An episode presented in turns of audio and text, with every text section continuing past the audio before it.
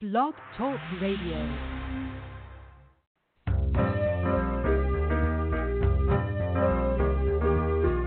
You're listening to Starseed Radio Academy, empowering Starseed to better serve the planet.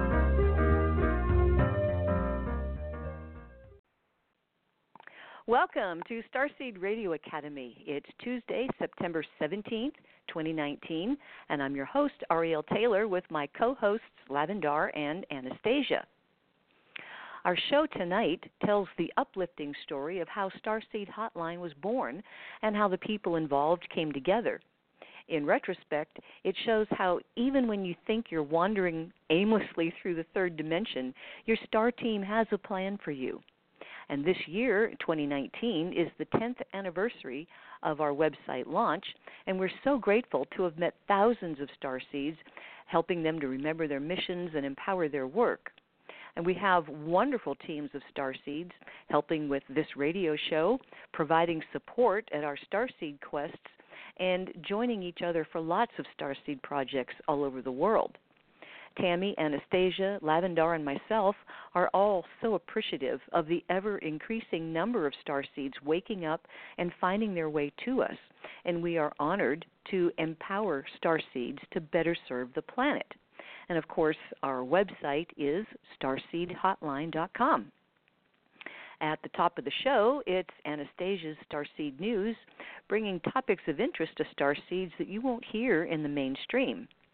And we would like to thank Kathy and Fiona for hosting the switchboard tonight. And we may not have any questions or comments, but thanks for being there, ladies. We have an online Starseed community at starseedhotline.ning.com, and it's a safe place to connect with other Starseeds thanks to Tammie's helpful dedication. You can download our shows on iTunes or right here on Blog Talk. And if you want to show your support of our program, please just click follow on our page here and you'll get our weekly show notices if you enable those. Our main website is starseedhotline.com. And the Stage 1 Starseed confirmations are based on Lavandar's discovery of star markings in your natal astrological chart. And the Stage 2 session is a one on one phone session available with Lavandar, Anastasia, or myself. And due to a continuing flood of requests for readings, there is now up to a 16 week wait for the stage ones, and Lavandar is now booking February and asks that her repeat clients book at least six months ahead, especially for solar returns, maybe even more than that. And new clients, uh, please hold off if you can until we can get caught up. Every time someone with a YouTube following recommends us, our waiting lists grow, so your understanding is greatly appreciated. Now, if you have a birthday coming up, you don't want to miss out on your 10 hours of power. You can find out when that happens by requesting your solar return timing, and that only takes a couple of days to get that. But if you want the stage two interpretation of that chart, that's when you'll need to order at least six months or more ahead of time to make sure you get it before your 10 hours because our waiting lists are overflowing. But this is a wonderful thing, though because it shows an ever increasing number of star seeds waking up and joining a much larger community of light that covers the globe. So, first up tonight, I would like to introduce Anastasia with her wonderful Starseed News. Yay!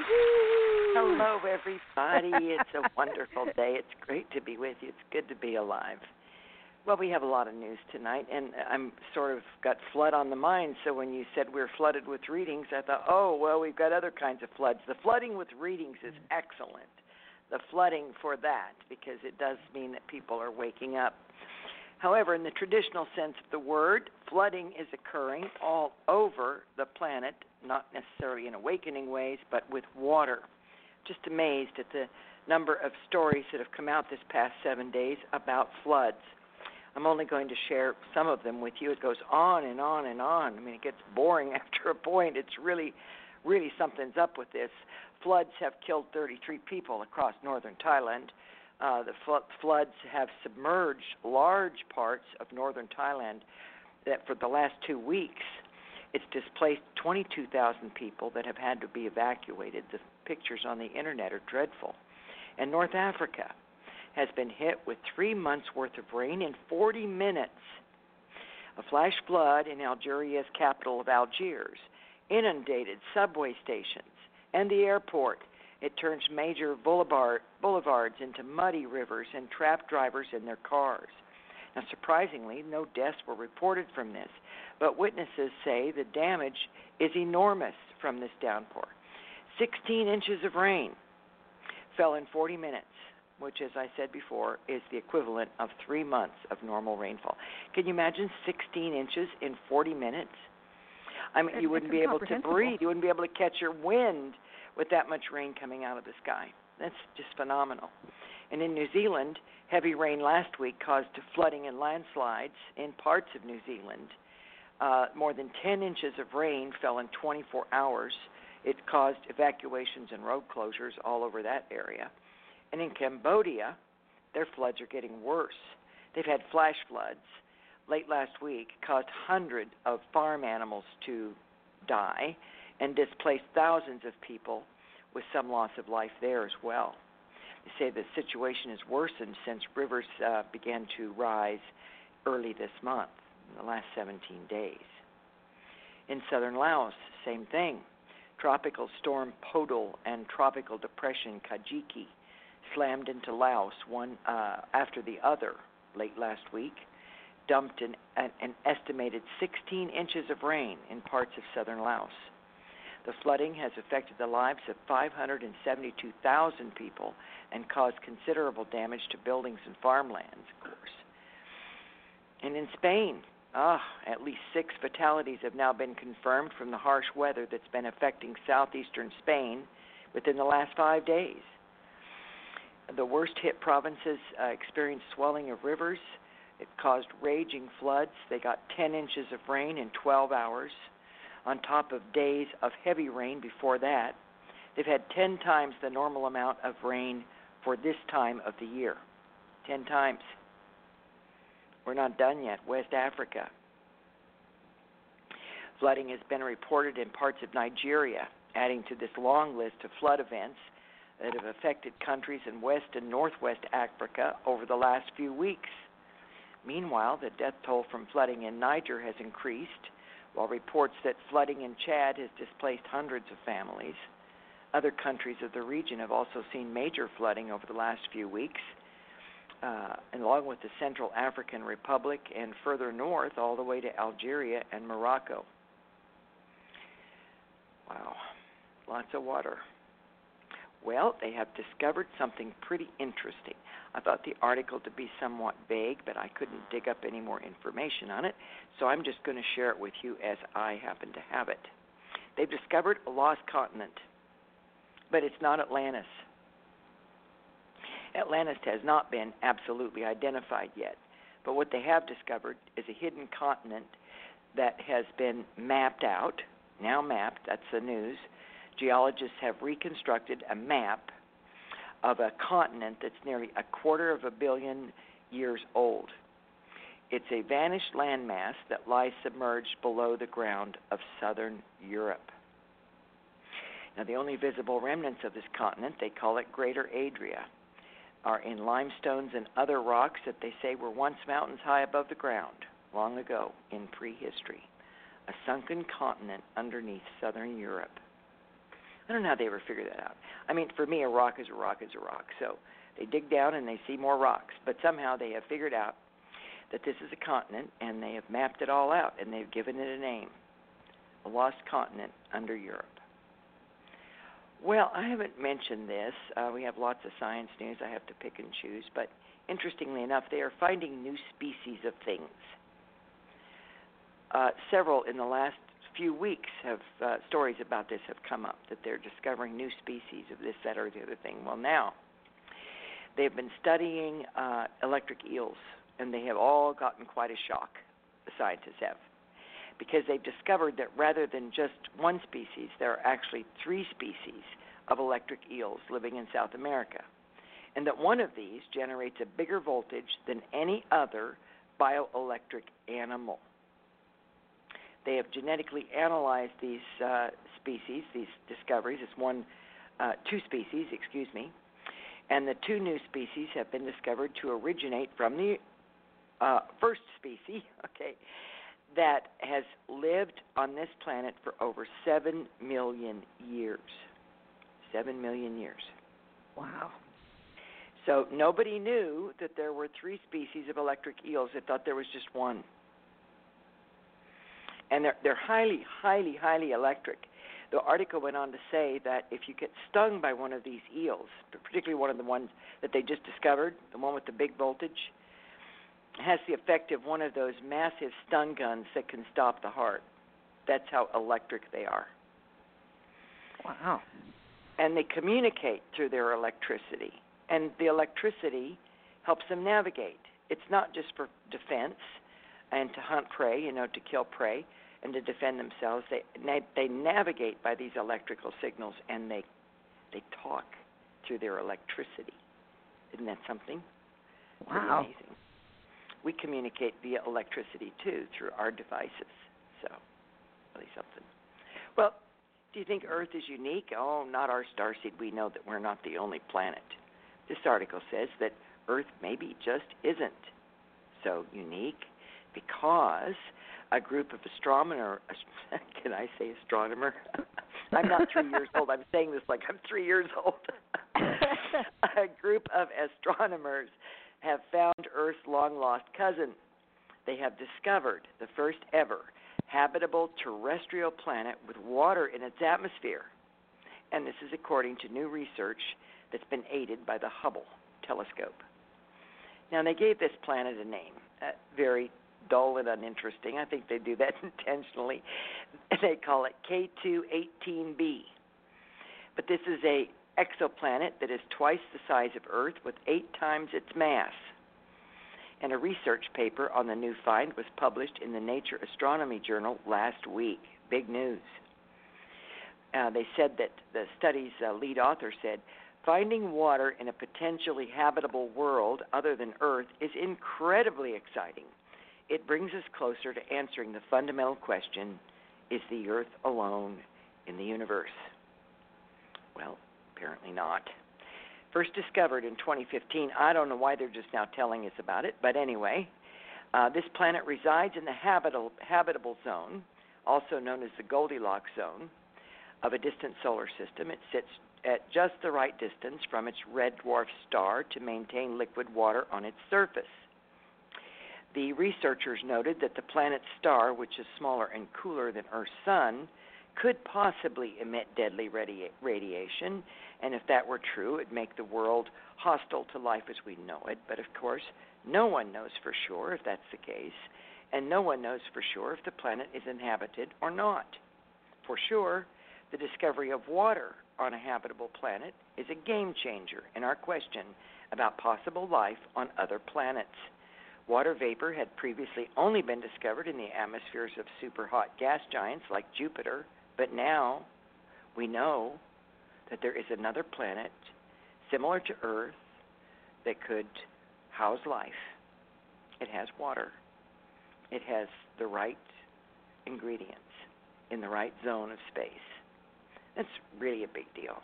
That's I remember it wasn't that long ago when they were desperately searching for water. And not only then did they find it in gases and they found it in frozen uh, soil and stuff like that, but now they have found it in an atmosphere, a, a planet with an atmosphere and water. Wow. That's great. That's exciting. Well, I know our starseed aren't. I don't think they're particularly addicted to the internet too terribly much. I mean, I think we all do research, but probably they're just not as nerdy as some of the public. But uh, we all probably use Google. Many people use Google. Well, if you have used Google and you have found that one day it wasn't working, I can tell you why. There was a Google search outage that triggered existential crises in young people as the panicked people scrambled for alternative information sources. Internet users worldwide found themselves plunged into unexpected darkness as Google servers went down unexpectedly, and their Google search queries returned absolutely nothing. Because the public is so reliant upon Google, and know nothing else, they were forced to try to find other methods to get information. Some people discovered there are search engines such as DuckDuckGo or StartPage. If they could manage to even realize that there are other search engines. So people initially started to go to Twitter to see if anybody else had experienced the absolute unthinkable that Google wasn't working. They called it the horrific 21st century dark age, only to learn that they weren't alone. The outage appeared to be widespread with no explanation available other than a promise from somebody somewhere out in cyberspace that the engineers have been notified and are working to resolve the issue. Well, as it turned out, Google was out for an hour or more with random interruptions in service for several hours longer. so, uh, there you have it. Maybe some people found out that Google is not the only alternative out there. Well, they did. They found that out. They discovered that. well, uh, on to genetic uh, engineering. Let's talk about this for a second. Um, this is really concerning, but it's not going to surprise you. I mean, you know, come on. Failed GM mosquito control experiment may have strengthened the wild bugs in the wrong way. Now, we've talked about this. We've talked about that one of the most disturbing ideas to control mosquito populations has been to release genetically modified male mosquitoes that produce unviable offspring. Offspring. We've been saying that's not a very good idea. But unfortunately, a test of this in Brazil appears to have failed with genes from the mutant mosquitoes having already mixed with the native population. Researchers from Yale University have now examined mosquitoes around the area of Brazil where the largest test of this technique took place over the last few years. And not only did mosquito numbers bounce back up in the months after this test, but some of the native bugs they discovered had retained genes from the engineered mosquitoes. And worse, the genetic experiment may have had the opposite effect and made the mosquitoes even more resilient to pest control. The bugs in the area are now made up of three strains mixed together. The original Brazilian locals, plus strains from Cuba and Mexico, those were the two strains that were crossed to make the genetically modified insects. And they say this wider gene pool could make these bugs more robust as an, as an entire group. Now, the scientists are assuring the public that the mixed mosquitoes pose no extra health risk, but they admit there is still cause for concern. It's unclear exactly what effect this will have on disease transmission or other control methods. So one wonders how dare they assure the public that there is no extra health risk when nobody really knows for sure? Researchers are saying it is the unanticipated outcome of this experiment that is concerning. Maybe they'll learn. It would be nice, wouldn't it? They would learn. Well, what do you guys t- think of this? John Hopkins is going to open a new $17 million psychedelic research center. They are. John Hopkins University recently announced the opening for the Center for Psychedelic and Consciousness Research, a facility within John Hopkins Medicine that will be dedicated to studying psychedelics and their potential to be used in medical treatment. This research center is the first of its kind in the United States and the largest of its kind in the entire world. The research effort has received $17 million in donations from private investors, and they tell us that researchers will be studying the effects of psychedelic substances on the human brain. Anybody have suffered from heartburn? All of you? Any of you? Do you take Zantac? Well, don't. The popular heart drug, uh, excuse me, heartburn drug, Zantac or ranitidine, has been found to be tainted with a carcinogen. This comes from peoplespharmacy.com. I really want to recommend this website to all of you. I hope you will frequent it often and sign up for their newsletter. Uh, People's Pharmacy reports that on Friday, September 13th, this year, the FDA officially acknowledged that some ranitidine or Zantac pills have been found to contain the impurity NDMA, which is a nitrosamine that is a potent carcinogen. Well, who discovered that the Zantac, or this ranitidine, is tainted with carcinogen? Well, surprisingly, a private group. Because of concerns about generic drugs in general and the contamination catastrophe in general with pills, one pharmacy decided to start testing all of the drugs that it dispenses. The name of this pharmacy is called Valisure, V A L I S U R E. It's an online pharmacy based in New Haven, Connecticut. The company has a motto, and it says Valisure is the only pharmacy that chemically tests every batch of medication that we sell at no additional cost. Batch tested medication delivered to your door. End quote. Well, the scientists at Valisure discovered that the ranitidine and Zantac samples it was testing had unexpectedly high levels of the NDMA. Now, Zantac is an extremely popular acid blocking drug. And People's Pharmacy goes on to say, according to our calculations, over 15 million ranitidine prescriptions are dispensed annually. That does not count all of the over the counter bottles of Zantac that are sold. Goes on to say if Valisure's testing procedures are accurate, that's over uh, 30,000 times, 30,000 times the permissible FDA level for NDMA. Now, Valisure calls for the agency and the FDA to recall and suspend sale of all lots of all products containing ranitidine. The pharmacy asks the FDA to investigate the manufacturing processes for this drug and instruct people on the safe disposal of it. Well, the FDA has responded and uh, they have somewhat um, minimized uh, this alarm and uh, not too much to say about it. They say it's generally not harmful. So you might want to read about this on uh, peoplespharmacy.com and uh, see what you think. I wouldn't be taking any of it myself. So, but there is a pharmacy that tests everything they send to you. I had no idea about this pharmacy. I think it's something we might want to investigate. All right. Absolutely. Yeah. How about a quote to help you through the week? Isaac Asimov said, The saddest aspect of life right now is that science gathers knowledge faster than society gathers wisdom.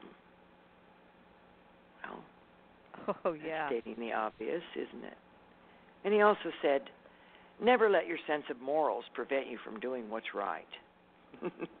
I like that. That's a goodie. so, with that in mind, and from my heart to yours, have a beautiful week, everybody. Thank you, Arielle.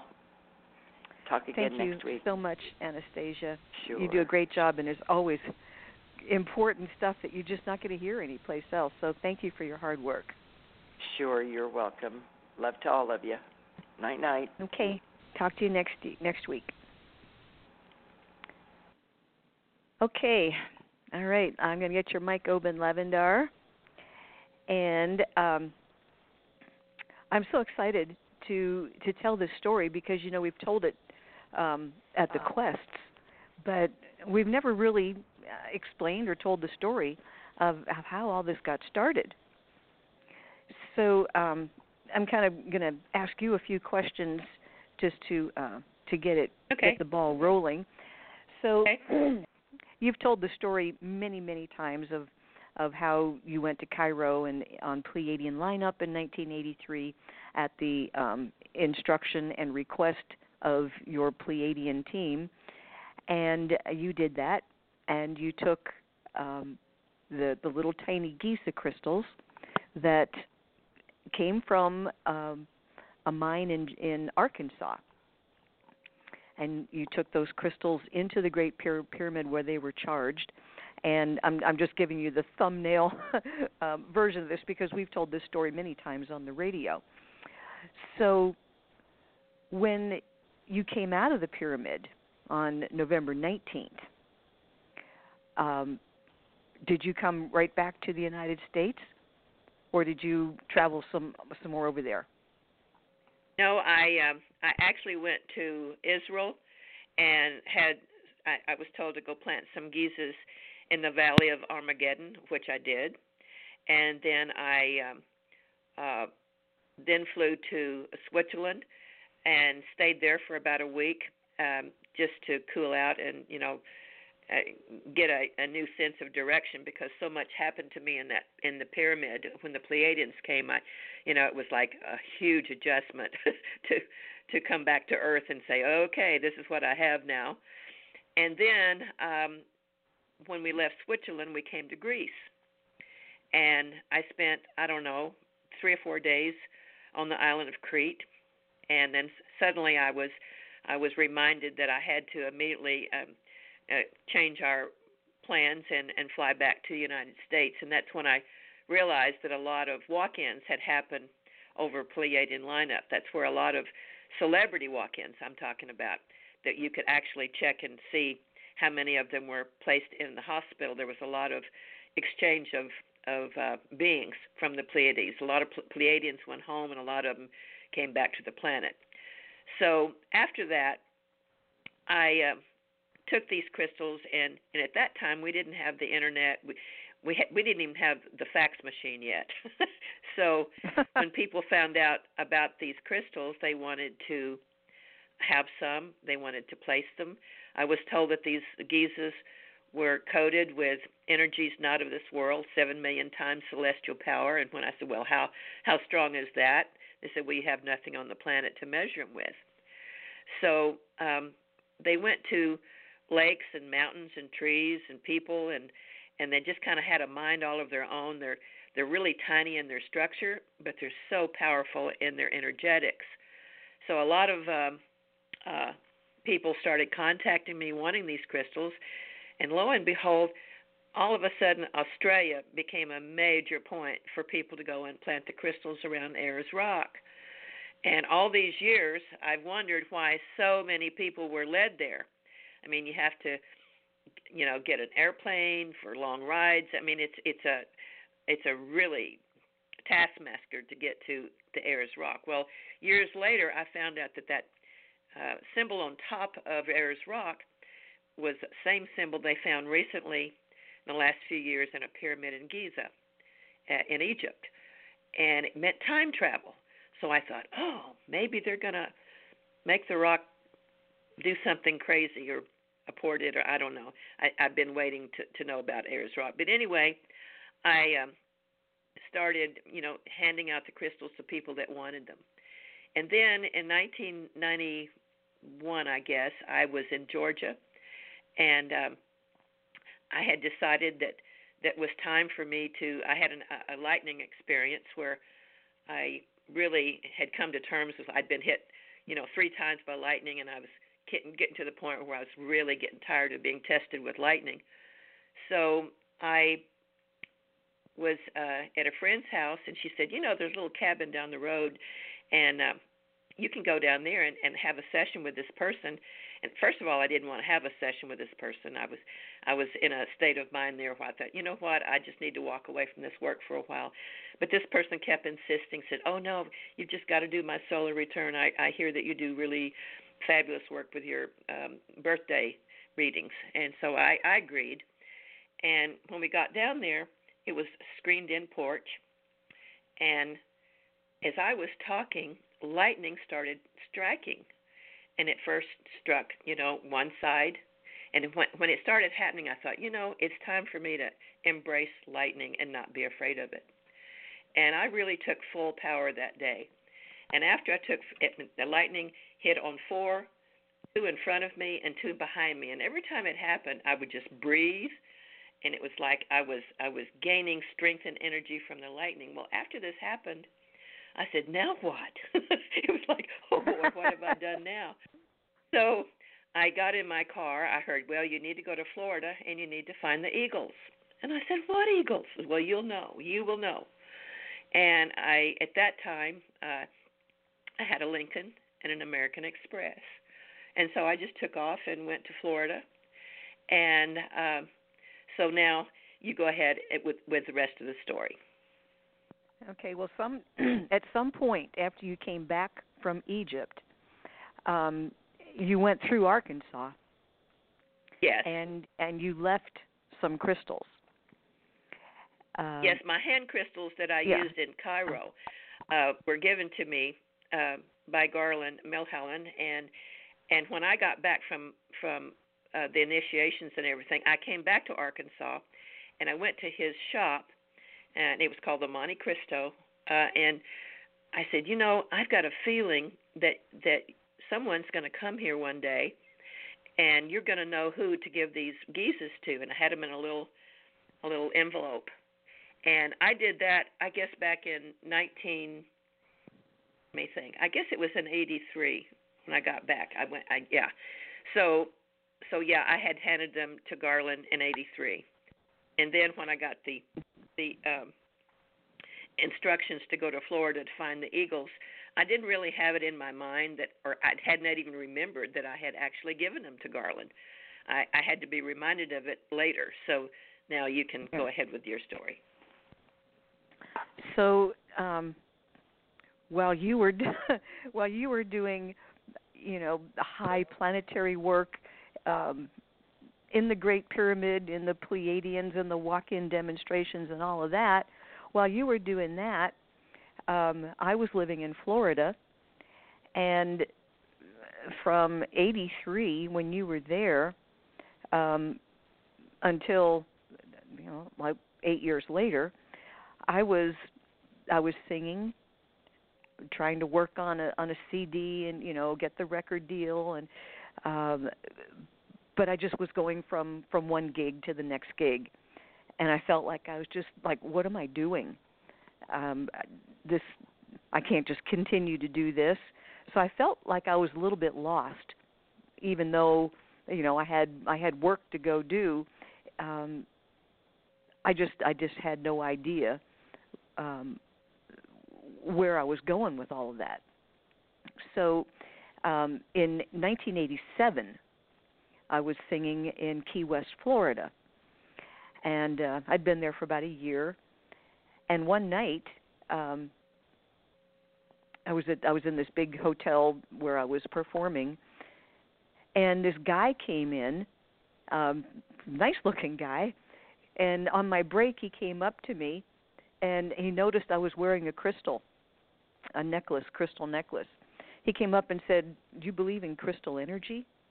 And I thought, well, that's a line I haven't heard before.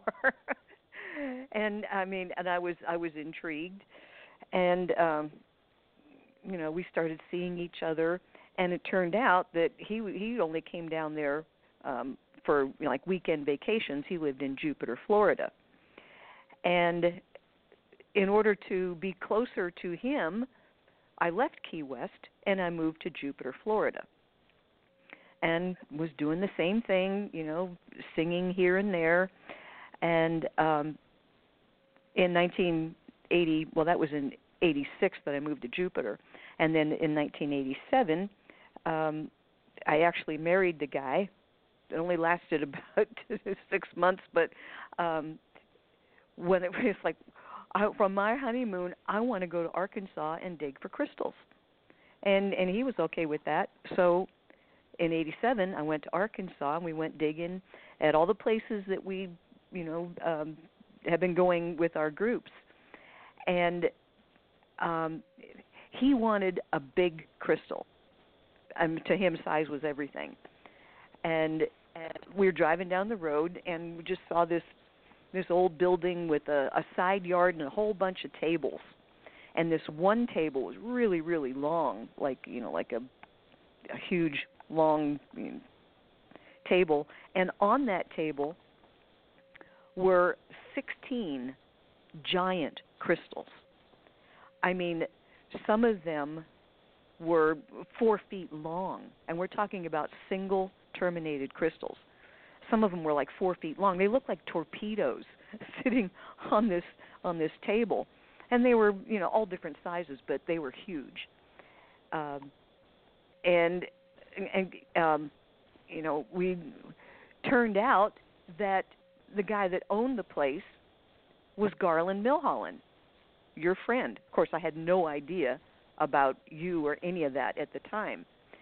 And um you know, and he he said you're you know, you're welcome to look uh and and be with the crystals, but they're not for sale. So it's like, well, you know, he really wants a big one. So do you have any friends that are in the business that might have a large crystal? And uh he said, well, I'll have to have to look around. And well, we'll come back tomorrow. So um well, I guess an important part of the story while we were there that day, um, we were chatting and, and kind of bonding because apparently I physically resembled his daughter, who had just died from cancer, and he was he was still you know grieving, and when he told me that, I was moved and inspired.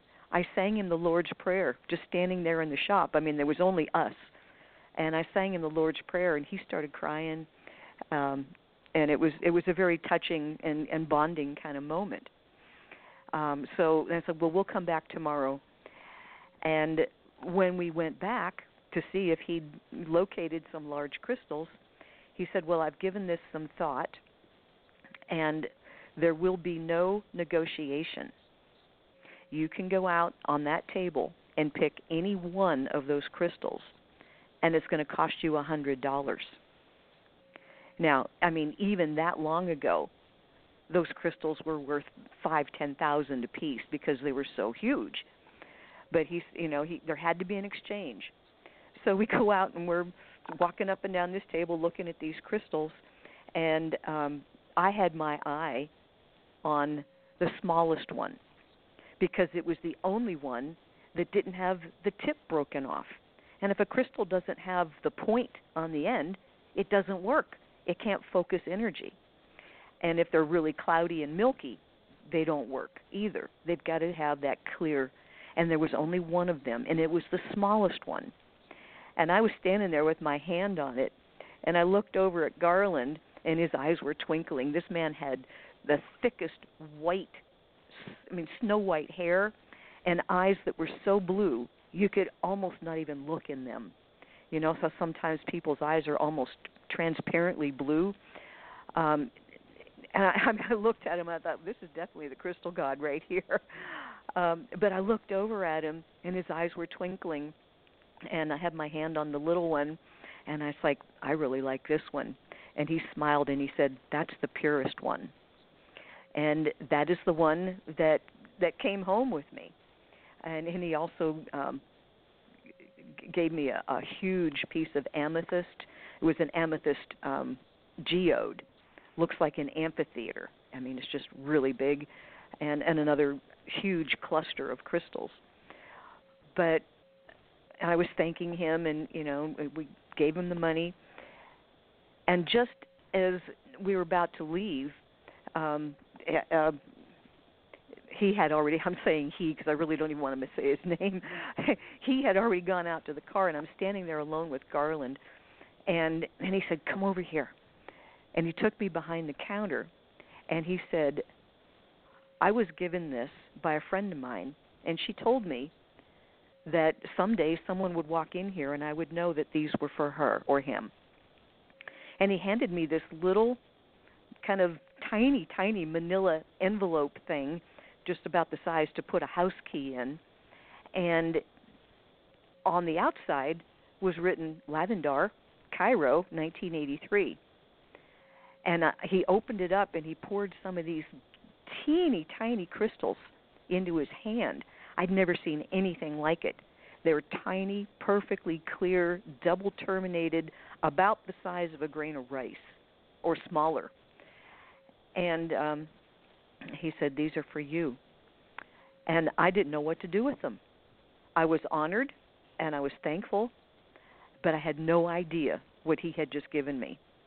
So I took them home and in 1987 and I put them in the top drawer of my dresser because something inside of me said these are so special that if you don't know what to do with them, don't do anything.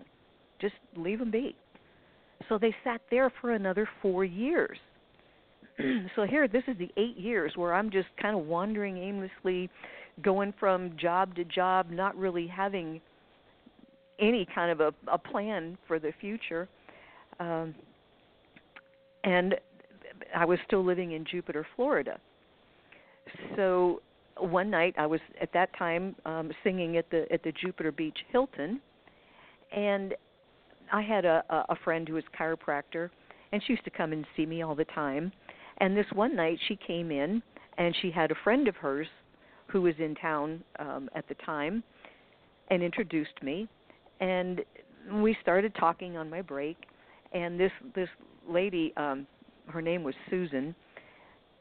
She was kind of going on and on about oh and, and just the way she was talking i i was like still remember she's like oh you've got to meet this this star maiden she's in town. And and you just she's so fantastic you've just got to meet her. And i'm thinking what the hell's a star maiden? I didn't know. Um and i thought well yeah that you know that sounds nice. And i kind of you know forgot about it and then um and then she said it again and she said, "Well, you know, I do tarot readings. You know, why don't you come over uh, to my hotel tomorrow and I'll I'll do a reading for you." And I thought, "Well, okay, that sounds fine to me." So I went over and and sitting at the table with her, and she was, you know, doing the cards and talking, and she said it again. I said, "You have just got to meet this star maiden. She's in town, and you'll never meet anybody like Lavandar." And at that point, my heart just about flew out my mouth because that was the name on the envelope that had been sitting in my top drawer for four years that Garland had for four years before that. And it's like, all right, this was a moment in time that I'm never going to forget. And I, I mean, I couldn't get home fast enough. She had given me the the hotel where you were staying, your phone number, the room you were in, and I called you up, and and I said, well, you don't know me, but we have a mutual friend, and his name is Garland Milholland and like it was yesterday, I remember your exact words. You said, "Do you realize what you're saying?" I thought, well, yeah, I think I do. I had no clue what I was saying. I had no clue of the implications of that. So um, you asked how to get to my house, and um, you were there in 30 minutes. And we, I mean, I had just happened to have had my chart done, and I remember handing you the chart and you'd look at the chart and then you'd look at me and then you'd look down at the chart and then you'd look at me. And I felt like you had x-ray vision like like you were looking right through me. And um um we went to that that Chinese restaurant. Remember we were there for about 4 hours and and you just started downloading all this information about the Pleiades um, about extraterrestrials, about the star seeds, and even though I mean I had only found out about crystals a couple of years, you know, two or three years before that, I knew I was hearing truth. I just knew it, and um, at that time I had I was living on this little farm in Jupiter. I was living in the downstairs apartment, and there were some other people living in the upstairs apartment and that girl had uh, been in an accident. Her name was Heather, and car accident, and she'd broken her arm really bad, and she was in a lot of pain, going back and forth to the hospital, and um, just laying on that couch, which was pretty much right above my bedroom, uh, taking pain pills all day. Well, you came to to you know my my house in Jupiter, and you showed me what to do with the little geeses. And you said you put them in a little tiny triangle and it and it opens this standing column or wave and it's like a portal. And i thought well that sounds pretty cool. So i did it right away and i put these you know right by my bedside table. And um after about a week the girl upstairs who was on the couch right over this my bed she went to the hospital and they thought they were going to have to put pins in her arm. And it's like, this is amazing. It just started to heal. And her arm healed up so quickly she didn't need the pins and um and the corn plant there was a corn plant right by the couch that flowered I've never seen a corn plant flower, but the the energy of the geeses were so strong. It healed her, and you know flowered the corn plant. And then she says, like, you know what? We're going to move back to New Hampshire. So she goes back to New Hampshire, and the upstairs apartment was empty. So that's when you moved in. And we had our adventures. That was in that was in '91, and you told me, um, well, why don't you you just just tell what what did um, um, George Van Tassel tell you about waiting? And you've said this on the show before, but this is a part of the story when you talked to George Van Tassel in, in 1977. Yes, when I And- I, and I he- took a walk with him. Yes, I took a walk with George out into the desert, and I didn't realize at that time uh, what was actually happening to me. I had to look back later and go, "Oh my goodness, that's what that was." We walked out into the desert, and he would reach over and touch my forehead, and then he would start downloading information. He told me about technologies that were coming to the planet, walk-ins, uh, the Tesla kids, the Tesla technology that would be bringing free energy to the planet. He was talking to me about his integratron and and the information that was given to him to build it, just all kinds of things. And, and remember, in 1977, I mean, nobody was talking about walk-ins. I mean, Ruth Montgomery had just maybe had had written a book, but I don't even think it had come out yet. I don't think her book came out until 1980. So there was not any mention. So I didn't understand when he was talking about walk-ins what that really was.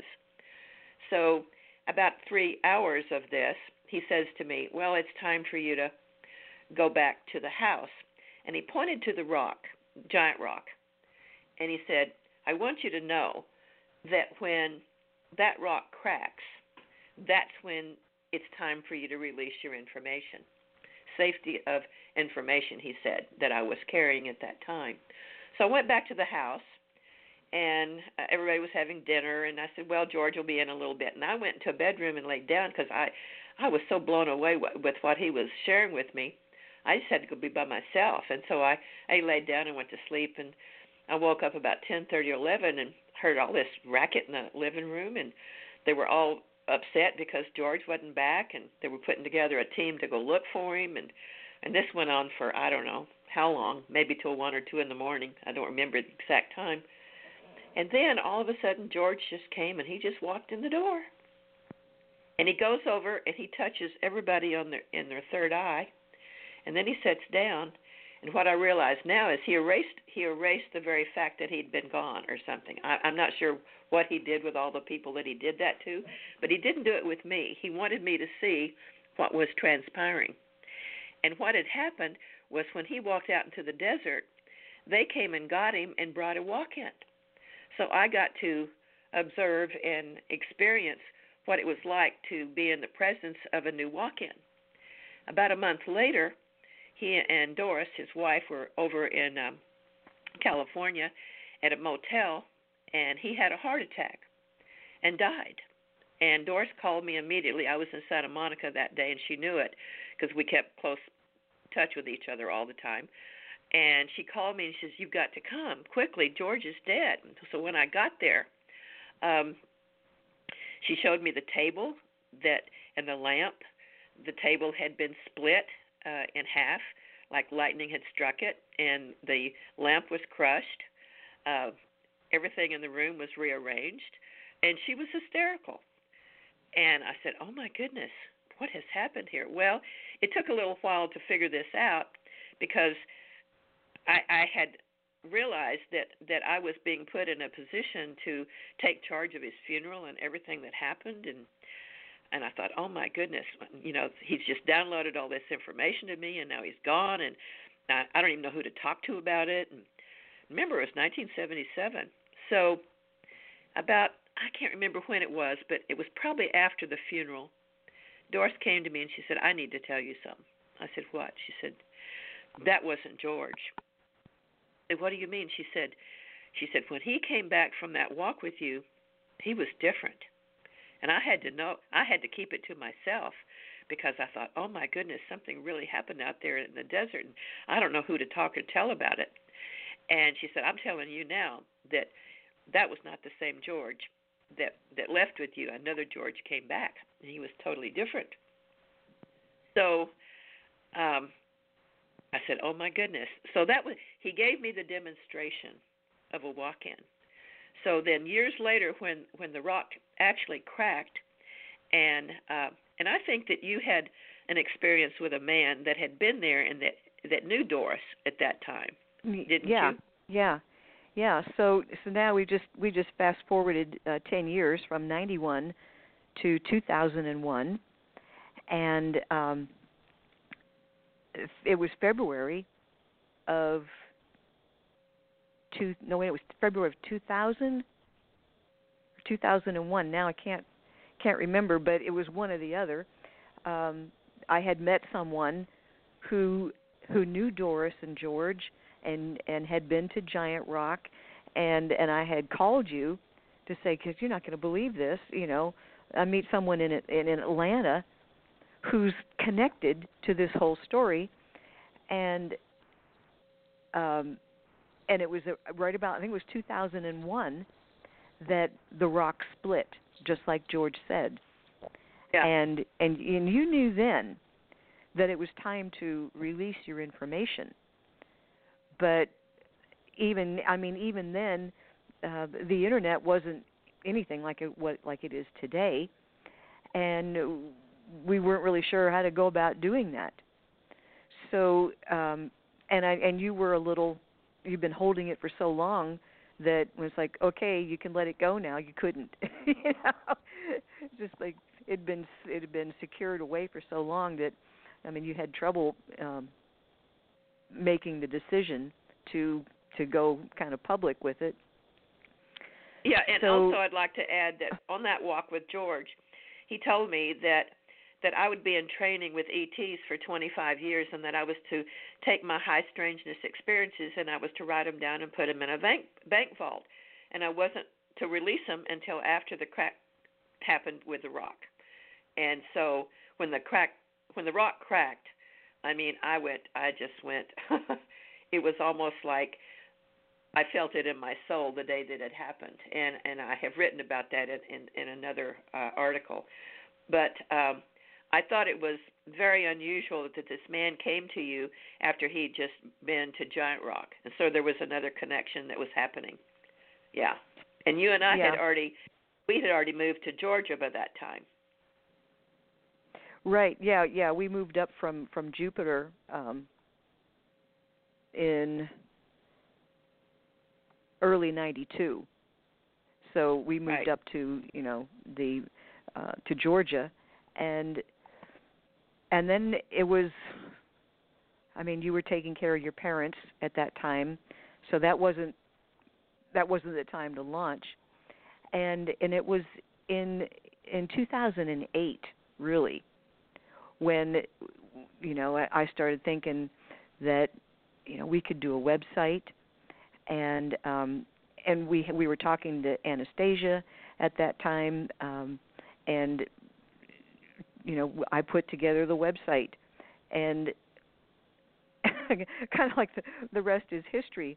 But with what has happened since then um in the in the very beginning so we launched um in 2009 the website and then the radio show in in 2010 so i mean we were doing you know readings. And at that time um when we first started off you were still doing the stage 1 readings Right. and um and then it it became apparent that really your forte is well you got to be talking to the person to to get that third file in your brain that opens up you've got to have Yeah. that that voice that voice print so you quit doing the stage ones however in that time that very short period of time when you were doing the stage one you know recordings where the person doesn't actually talk to you um you had done um a recording for a lady um named Claire. And and Claire had a friend named Tammie. And Claire said to Tammie um if you want to um you know what how did she say it? This will be the best 25 bucks you ever spent because when we first started that's what it was. Um, and we have since evolved from you know given 20 minutes to given 40 50 minutes um, but at that time so tammie got a reading from you and that was you know enter tammie. So very early on. And then in in 2012 um, we went to france with kathleen mcgowan on the mary magdalene um, um, quest i think we called it. And and Tammie was in on that. She came to France and and I have to say Tammie I am still so proud of you because you had never been on an airplane and your first trip was overseas. That took so much courage and and you you showed up. And and I remember um we were at this place called um, Magdalene's Grotto, and that's where something really wonderful and um, otherworldly was activated, um, and, and Tammie's healing work just went up to like four or five levels at the same time. But that's where um, when we got back from France, um, Tammie wanted to do um, it's like let's get a, a reunion for all the people that went to France and take them to Arkansas and and go dig crystals. So it was Tammie who came up with the idea for what has now become the Starseed Quest, and it was the Crystal Quest um, at first, and and then it's much more now about than just about crystals. So over the over the um, the, the time um, in in 2012, six months later, we had our first Crystal Quest, and and it was, you know, it was all Tammie. She came up with the idea, and she had um, she stayed vigilant, and now, um, you know, the whole three sister spin. It's you and me and Tammie. So all of this happened, and think of all the people um, that that we've had that have come to Arkansas. And I remember when um, when Tammie was was kind of formulating this idea. Uh, we were looking online, you know, trying to see some some places, some venues, and uh, Tammie says, "Well, you know what? I'll take a hit for the team. I'll drive to Arkansas and go check this out. And she really, really wanted to go. Um, so that's just that's just a sense of humor there. But so when Tammie got to Arkansas, um, I mean, she called me up and she said, "This is this is surreal. Everywhere I go, people want to be by me. They want to stand by her. They want to come and talk to me. They they rolled out the red carpet and she it took years for her to figure out what that was all about. But it was like, you know, Tammie returned home. And by by 2013, she had moved there. And now, you know, Tammie lives at the center point of the crystal grid um on on sacred land and I just just wanted to to say that there have been so many um, wonderful people that have come together at the quest, that have uh, claimed their power, that have gone on to do wonderful things all over the world. We had people coming from all over, and none of that would have would have happened without without Tammie getting that idea about taking you know taking people to uh, to Arkansas, and it and now it's evolved uh, so much that um, and it just keeps getting better and better and stronger and stronger. So. Um, and you know, I with and the, with I, I'm I'm sitting in Tammie's house now on top of a crystal grid, and I have been here uh, since uh, April. Have not been back to Oklahoma uh, after the passing of Richard. So I love it here, and I'm trying to figure out ways to move here because this this is the land, and the land uh, speaks to everyone. I think that comes here. You know, the land is so um, inspirational. It's beautiful. We have lakes and trees and and and these beautiful uh, crystal mounds that are here, but that that it's more than that. It's like people that come here somehow the the you know quartz is an amplifier and it amplifies people's personalities it amplifies their records it it it makes their blood crystals pop and so when they come here they have you know quite an, an experience just from the land alone even it, even if we didn't have them you know doing certain things on certain days even if they just came and and hung out here it was i think it would still happen it wouldn't happen um like what we do, but I'm just saying that that the land is calling people to come home. And there's a homing device that seems to be happening in this crystal vein here. And I have the feeling that a lot of old Atlanteans will be showing up here sooner or later and different different pockets of karma will be taking place from this land. So I'm I'm very thrilled to see so many people that have returned. We have alumni that come back time and time again. We're having a, another alumni this November, and uh, we put out the calling, and within 48 hours, we were already already filled. So, to see the people coming back time and time again, that really tells you something. It's like there's something that they that they get each time they come, and it and it's like a an upgrade. I think that's the way I look at it. I I saw one one gal that came, and she was very quiet and she was very demure and very scared. Now she's taken her power. Now we can hardly recognize that quiet one anymore. We can't shut her up. the joke that we We've have with a lot. her. We've had Because a lot, it- a lot, like you know, Yeah, people Um, just change. Yeah, for the yeah, better. and just yeah, and when they come back, it's it's really apparent that they Oh, have yeah. really stepped up, and um, and they and it's amazing to me how people that are that feel the call to a particular gathering the, the other people that feel that call too they've got soul records together they recognize each other so and Well, it- and also So it's Mhm. Yeah. Go ahead. It, it, let me just interject something here that I think is really important because I I've come to know that the kids that were born after 1980, they ha- there's the ones with star markings, they have some kind of resonant field in their system that when when they hear a code or hear something, it it puts them on alert. Like I started asking people, I'd say, "Well, how did you find me?" And they go, "Oh, I had a dream about the word starseed, and I got up and Googled and found you." The first two or three times I heard that, I thought, "Well, that's cute, that's quaint." After number thirty, I went, "Wow!" Went to the ship and I said, "What are you guys doing with that word starseed?" And they said, "Well, don't you remember?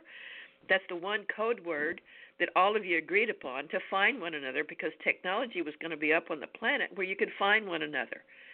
And I went, wow, that's true. Okay.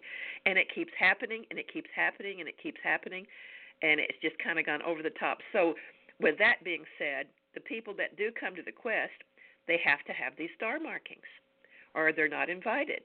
So, when they walk through the door, a lot of them think, oh, I'm going to go in. I- First thing I'm going to do is see Lavandar when I hit that door. No, when they hit the door, they start seeing their soul family. I'm probably the last person they get to to say hello. that's that's how extreme it is when they hit that door. And it's a calling. If it's not a calling, they can't walk through the door. We've had people even uh, buy airplane tickets and get to the airport and they couldn't get on a plane to come because they couldn't walk through the door. All kinds of things have happened that let us know that this is an extreme ET or starseed calling because the people that get to walk through the door were meant to be there. Yeah. Yeah, well we've talked about the orchestration. And you know, with I mean Tammie and I are the ones that organize the quest. And then, you know, you kind of you kind of walk in with with the meat and the filet mignon and we take care of all the side dishes, you know, and organizing and taking emails and um you know, uh, so between Tammie and I um we get to see the, every quest there's 10 maybe 20 people who say oh yeah oh yeah i'm coming save me a spot and then something happens and they can't make it. And it's not that there was anything wrong with those people, it's just that they weren't part of this particular tapestry. it's like, no, we're working with with these records right now, and only people. So it's not only about the star markings, uh, which are really all that we have access to, but from aboard ship, they are they're moving people like like pieces on a chessboard. And it's like, no, you come at a different time. You got to come this time. And they move people around, and that's how come when they walk in, they recognize each other, and and there's so much, uh, you know, harmony. But yeah, there are there are people who um, they think they're coming, and they really really want to, but it's not their turn.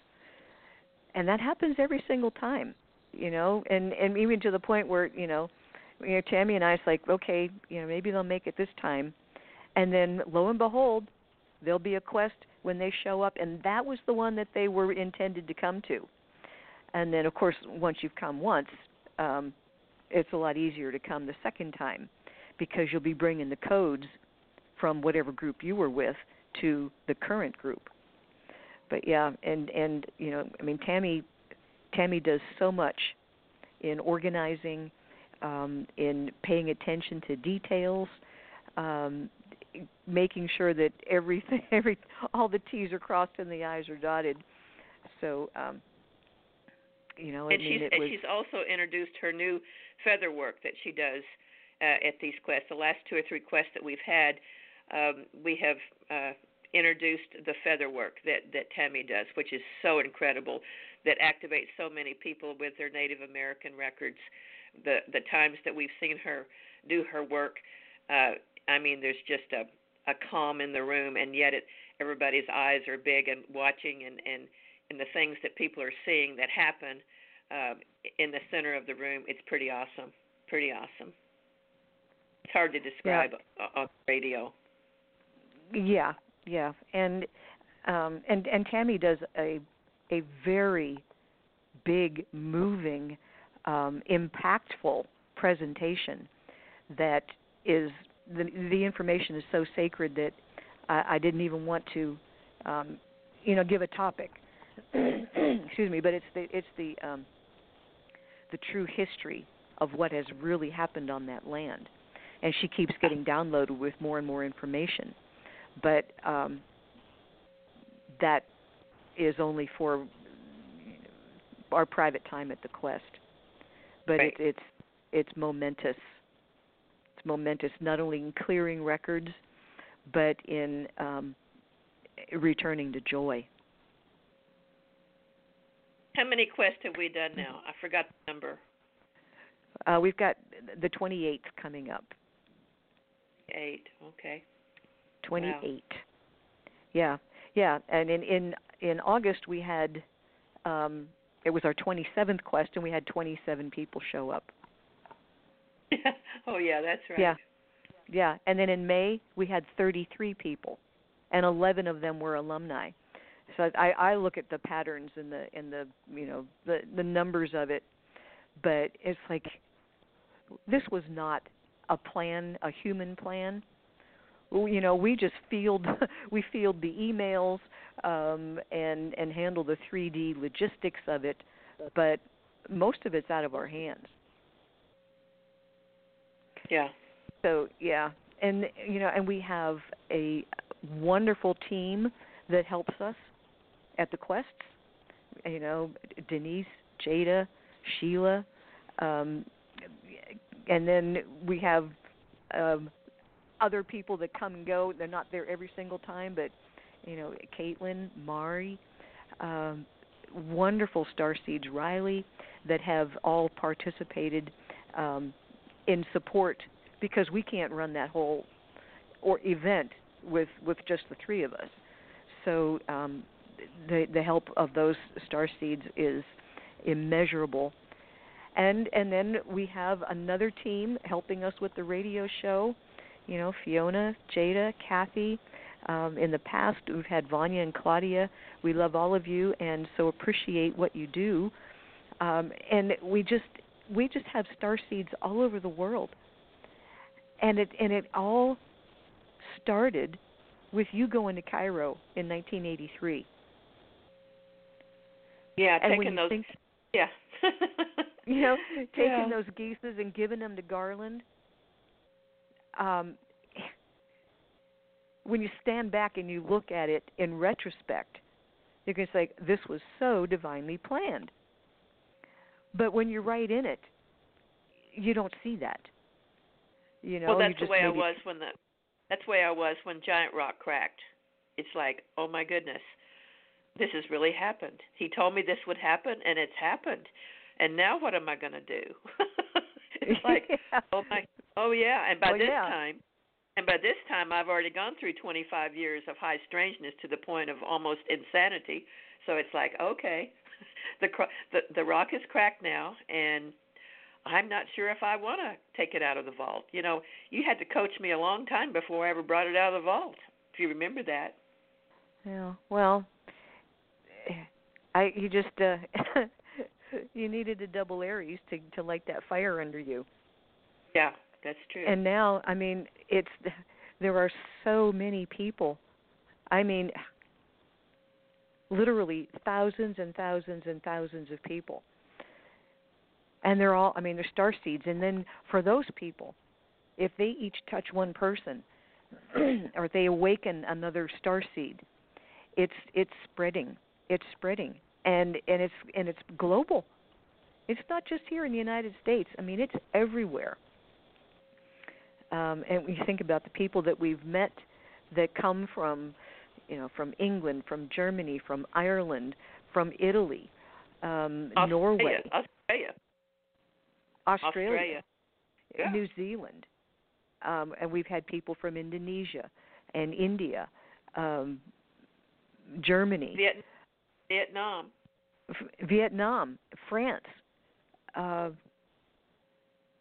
you know, it's just it's amazing to step back and look at how this is spreading. And and the reason that we wanted to tell this story is because there are lots of star seeds out there who are actually on a defined track to you know the success of their mission and getting it out there but very often you're unaware of that you might think you're lost or that you don't you know have anything to any direction or and and your team is upstairs just kind of laughing. It's like oh she thinks she she thinks she's lost. Um but they have a plan and they, and they and they just nudge here and there. So the key is just to to keep your ears open. And when you get when you get a nudge when you get a feeling when you get something that starts pulling at you um don't submerge it because it's you know that's how these this internal guidance works you know excuse me and for me it's like okay they had to throw a man into the mix that'll get her out of key west and sure enough it did you know and he just happened to live in jupiter whereas where you were going to be um Yeah, to find the eagles. I had to find the eagles. yeah. Jupiter. Yeah. five years in the future that's where you were going to be Yeah. so yeah i mean in retrospect it's real clear but when you're right in it it's it's not clear at all and you feel Right.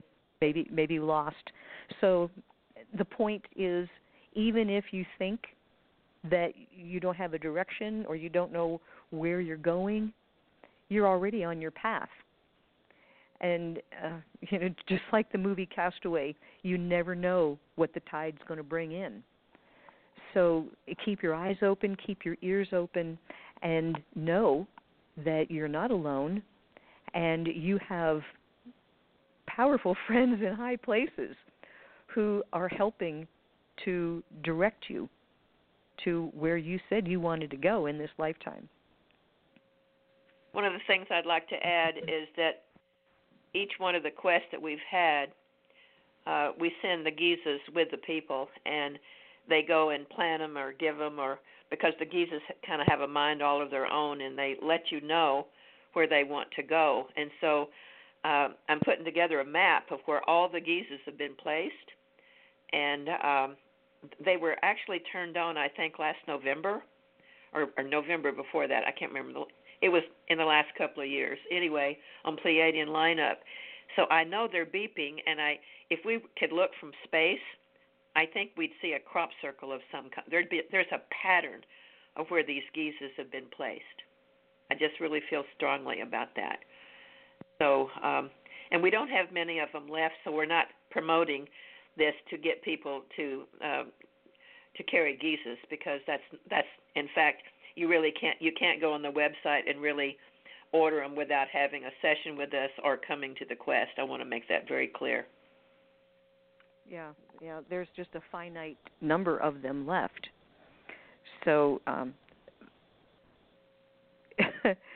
that when they're gone, they're gone. I guess.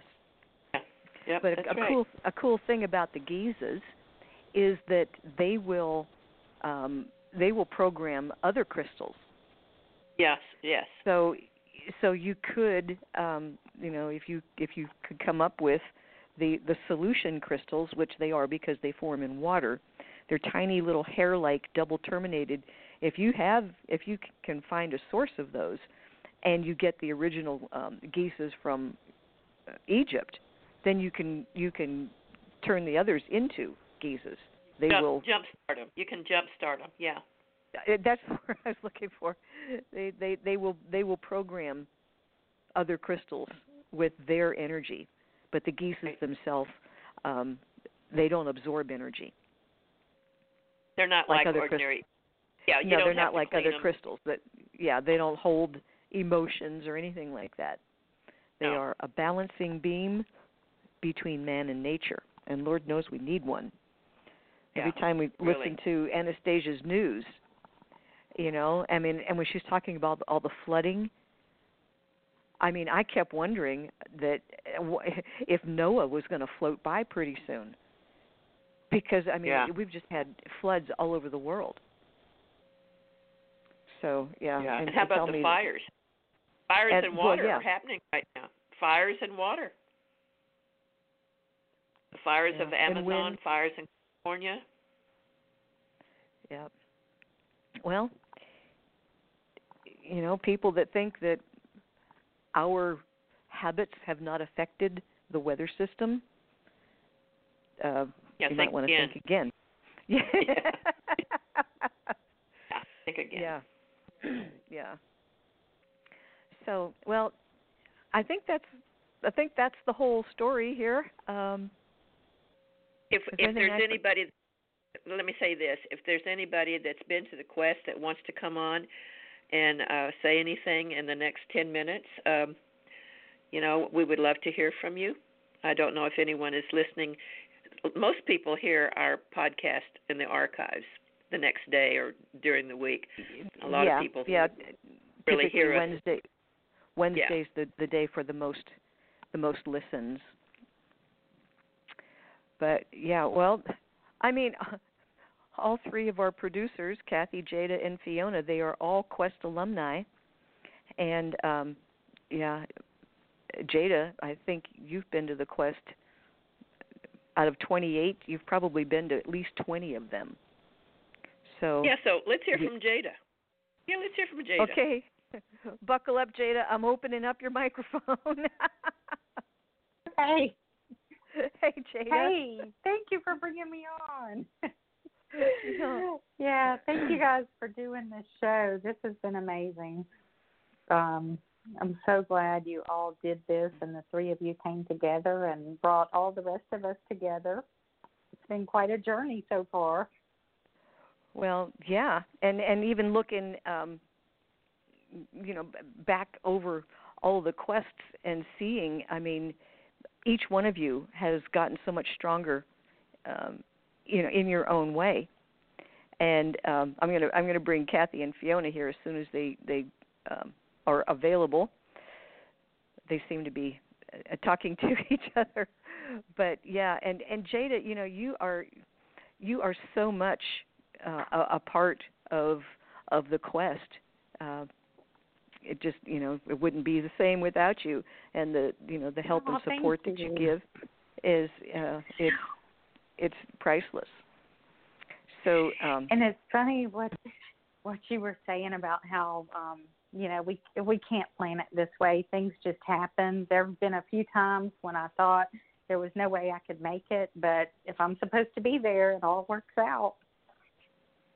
Right, right. Yeah, a, a lot of people um, have have done that. It's like, you know what? I'm coming, and I'm going to let the universe work out the details. And you know, money shows up, days off of work are granted. I mean, we've seen all kinds of uh, miraculous things that we've had. Also, we've had people, um, you know, driving in, um, seeing the the ships, and, and of course they're always they're always there when when we're there with the group. But um, I'm I'm waiting for um, Fiona and Kathy Kathy to come out of the um, the little screening room there. But uh, and I don't want to just oh, jump in. So Jada, I'm gonna I'm going to um, I'm going to let you go, and maybe you could jump in there okay. and and tell them if if they would like to, you know, come on and and make a few comments. So we love you. Okay, I sure will. I love y'all too. Thank you. Okay, sweetie. I'll talk to you later. Okay. okay.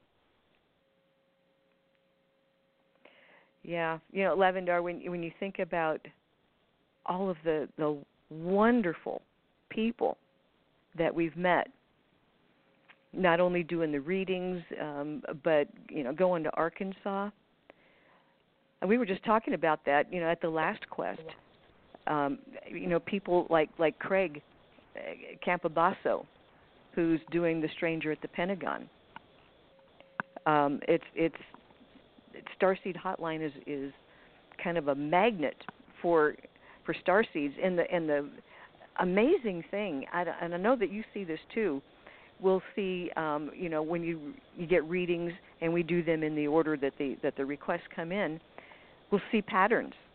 And I keep seeing the same patterns of people that that order. They've got the same star markings. Now, how does that happen? It's yeah, got no, to be I get, that. Yeah, yeah, I get the, the same thing. It's yeah. GPS, and and they and because there are tons of star seeds, and they've got to have a whole variety of star markings, but it seems like there's a, a preponderance of people with a handful of the same markings over and over and over and over again. So that's that's a great thing to see. Okay, now Kathy and and Fiona are out of the um, their little chat talking room. So I'd like to open up your mics, ladies, and and have you both um, make any comments that you might feel inspired to do. Fiona and Kathy, you're both on the air. Well, this is Fiona, and I, I'd like to say I went on the first Crystal Quest in 2012. Was that 13, 14, Mhm. It's been about seven, Yeah. almost seven years ago that I met up with your group, and it was a very, very interesting experience. I was one of the people that was able to slip in sort of under the radar. There was no spots left, but when um and I was one of these people like, oh, I've seen Lavandar's name on the you know the internet.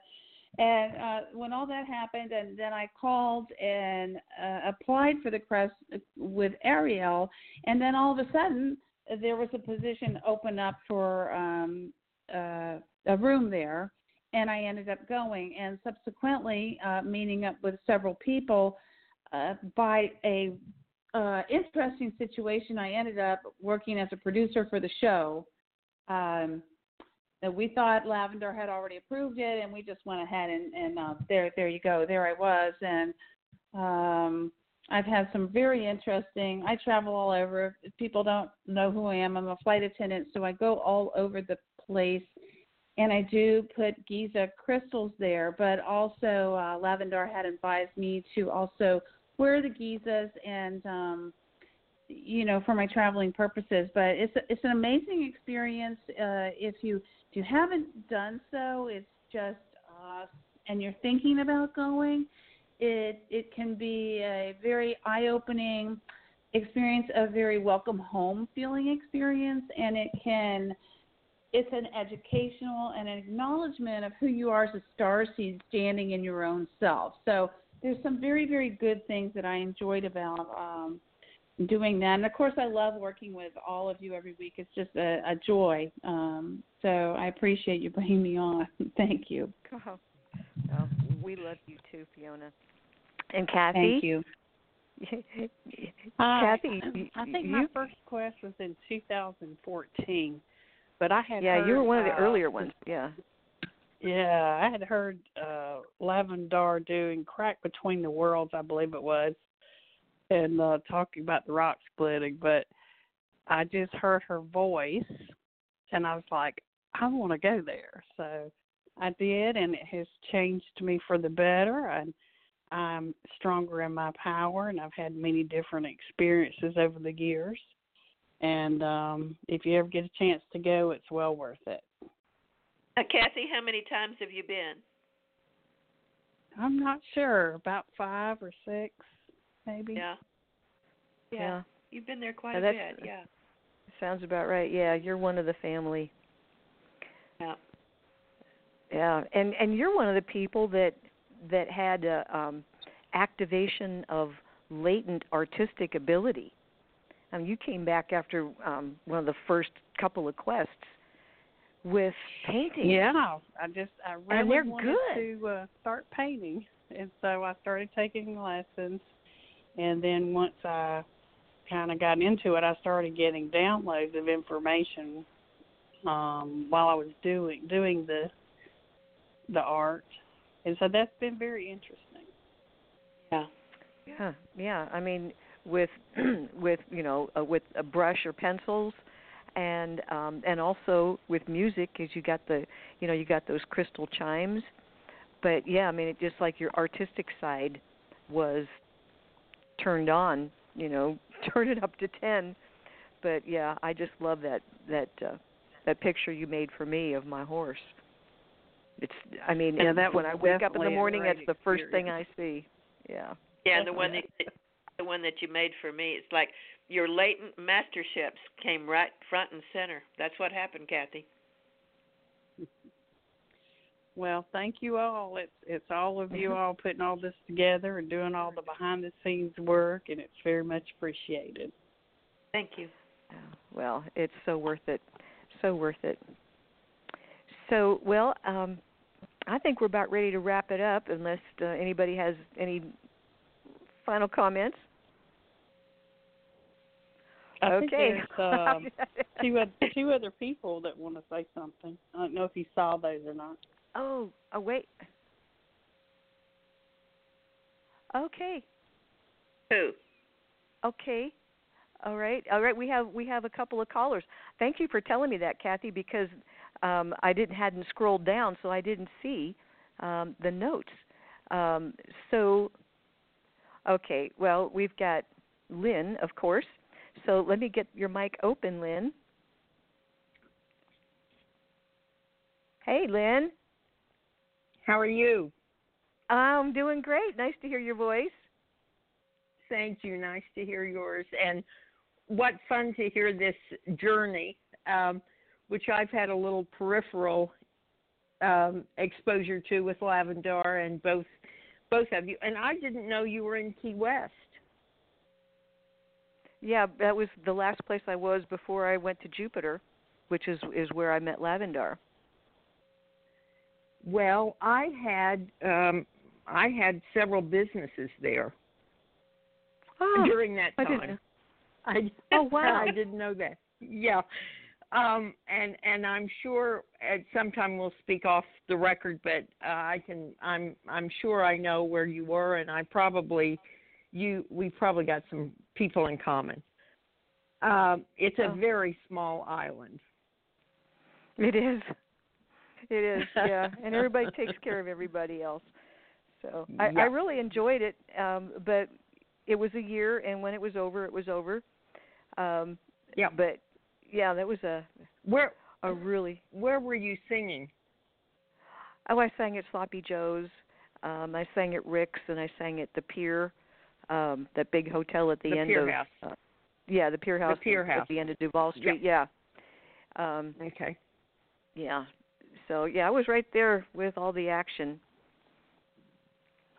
But yeah, and and you, um I met you when we first came to um Atlanta because Yes. you you happened to be in town for something and and and Lavandar said, "Well, you've got to meet Lynn." So we hooked up, and that was that was before Starseed Hotline, well before That's Starseed before Hotline. France. That was, yeah, that's before France. She went with us to France too. That's right. That's right. So Well, yeah, and I met- um, I met Lavandar in the Capitol here as we're working for women's rights, actually.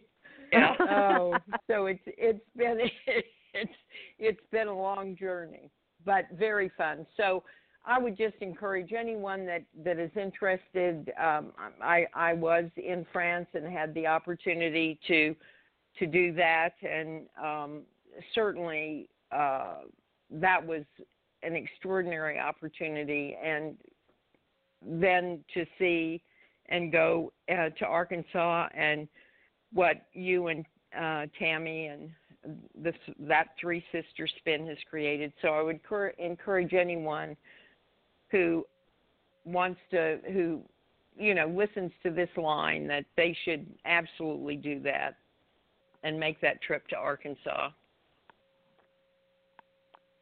yeah, it's it's a it's a wonderful thing. You know, it's very fulfilling for everybody. You know, not only for us but for the people that come, and and then seeing the friendships. You know, people's like like the long lost family, and and then you hear later it's like, oh yeah, you know, they're they're collaborating now on a project. So that's just very very um, rewarding and fulfilling to to hear those things. So we'll be looking for you at another uh, quest in Arkansas, Lynn.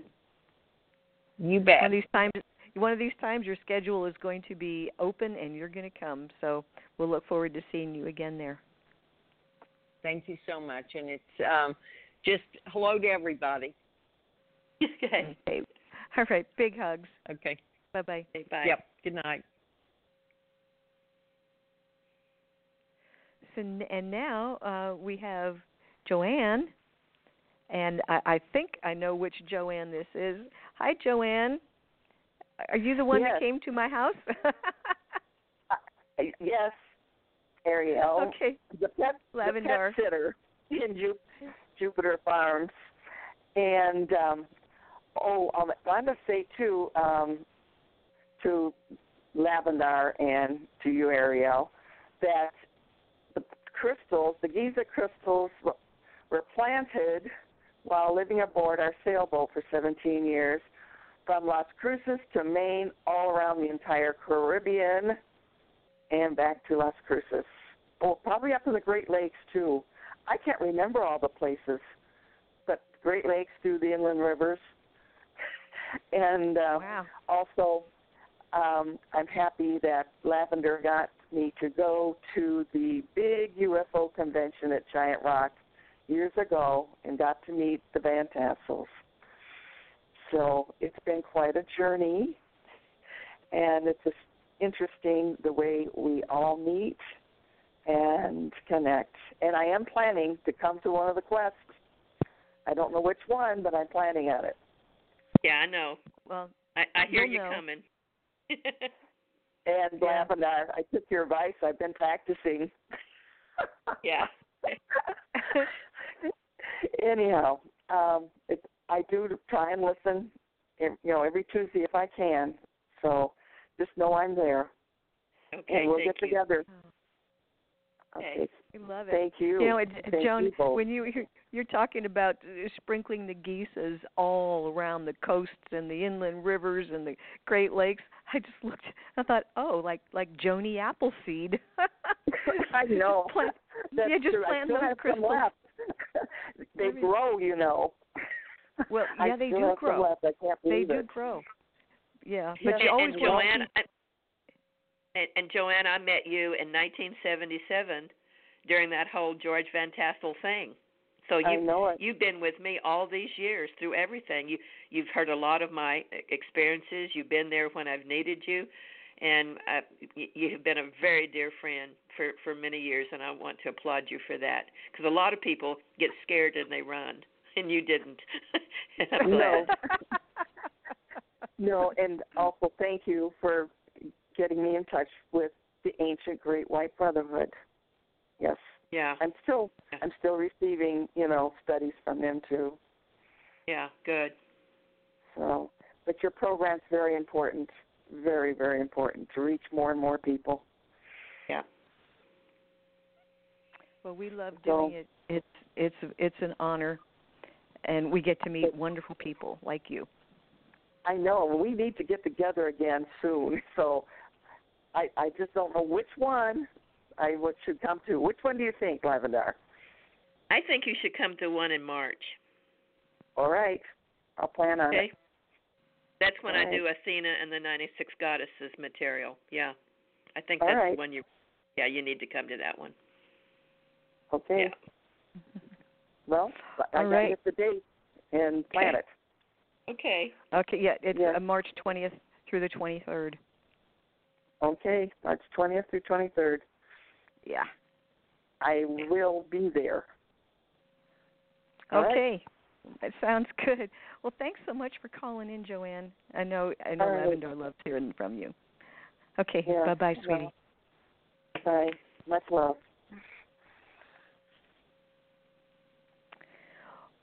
Well, I think that's that's all the callers we have, but we have a lot of callers on the switchboard tonight, and that is really heart heartwarming. And we so appreciate our Starseed community.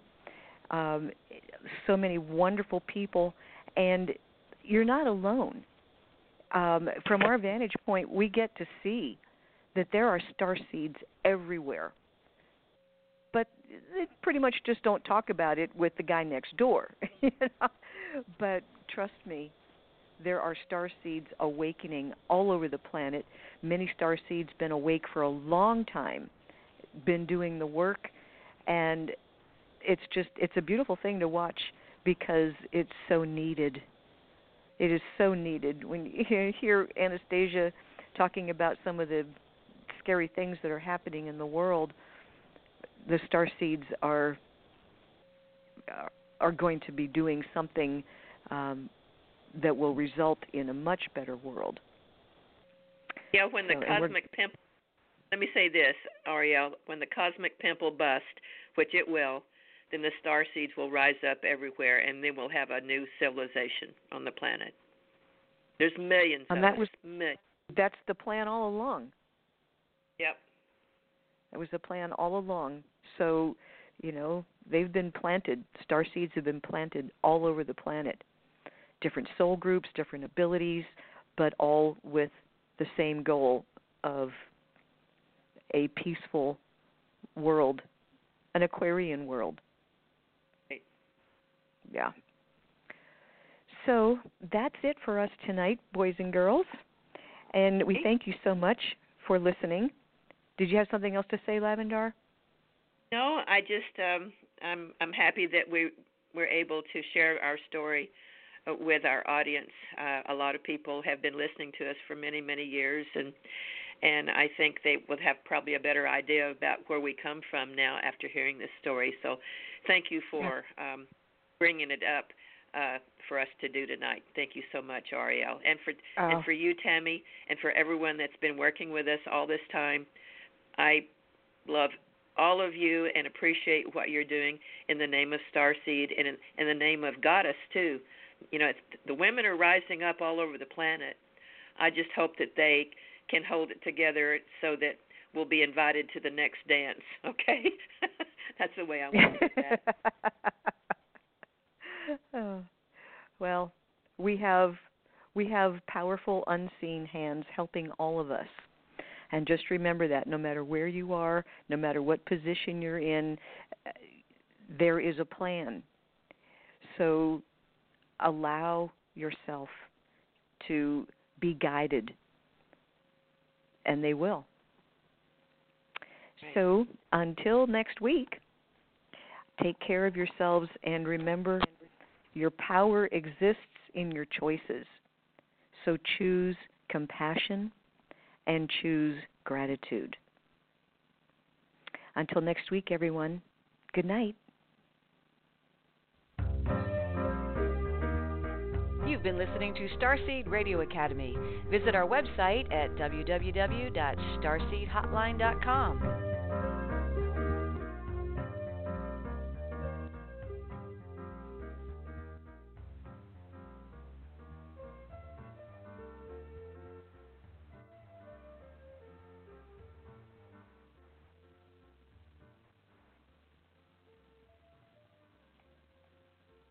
With the Lucky Land slots, you can get lucky just about anywhere.